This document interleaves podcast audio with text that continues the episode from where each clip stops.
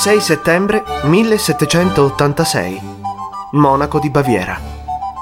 Arrivai a Monaco alle 6 del mattino, ma non essendomi trattenuto più di 12 ore, poco ne potrei dire.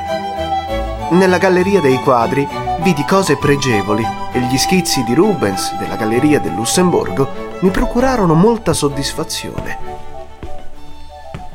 Vidi pure un bellissimo modello della colonna traiana il fondo è di lapis lazzuli, le figure sono in oro e quantunque non la si possa dire opera d'arte seria, però la si contempla con piacere. Nella sala delle sculture antiche ho capito che i miei occhi non ancora abituati a quella vista e per non sprecare il tempo mi trattenni poco. Molte cose non mi producono impressione senza che io valessi a rendermi conto del motivo la mia attenzione fu fissata da un druso.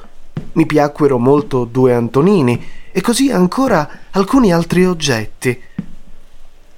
Nel gabinetto di storia naturale trovai oggetti pregevoli, del Tirolo specialmente, dei quali avevo visto già campioni in piccolo, ed anzi taluni ne possedo.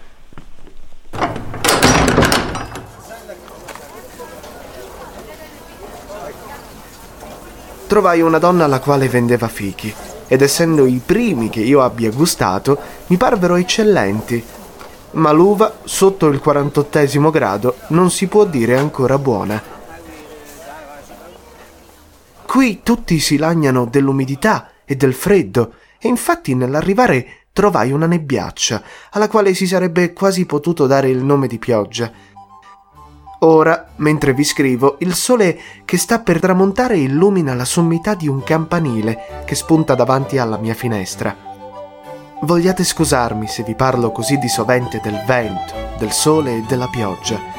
Il viaggiatore si trova alle dipendenze del tempo e sarebbe spiacevole dovessi trovare viaggiando un autunno altrettanto cattivo quanto la pessima estate che ho vissuto a casa.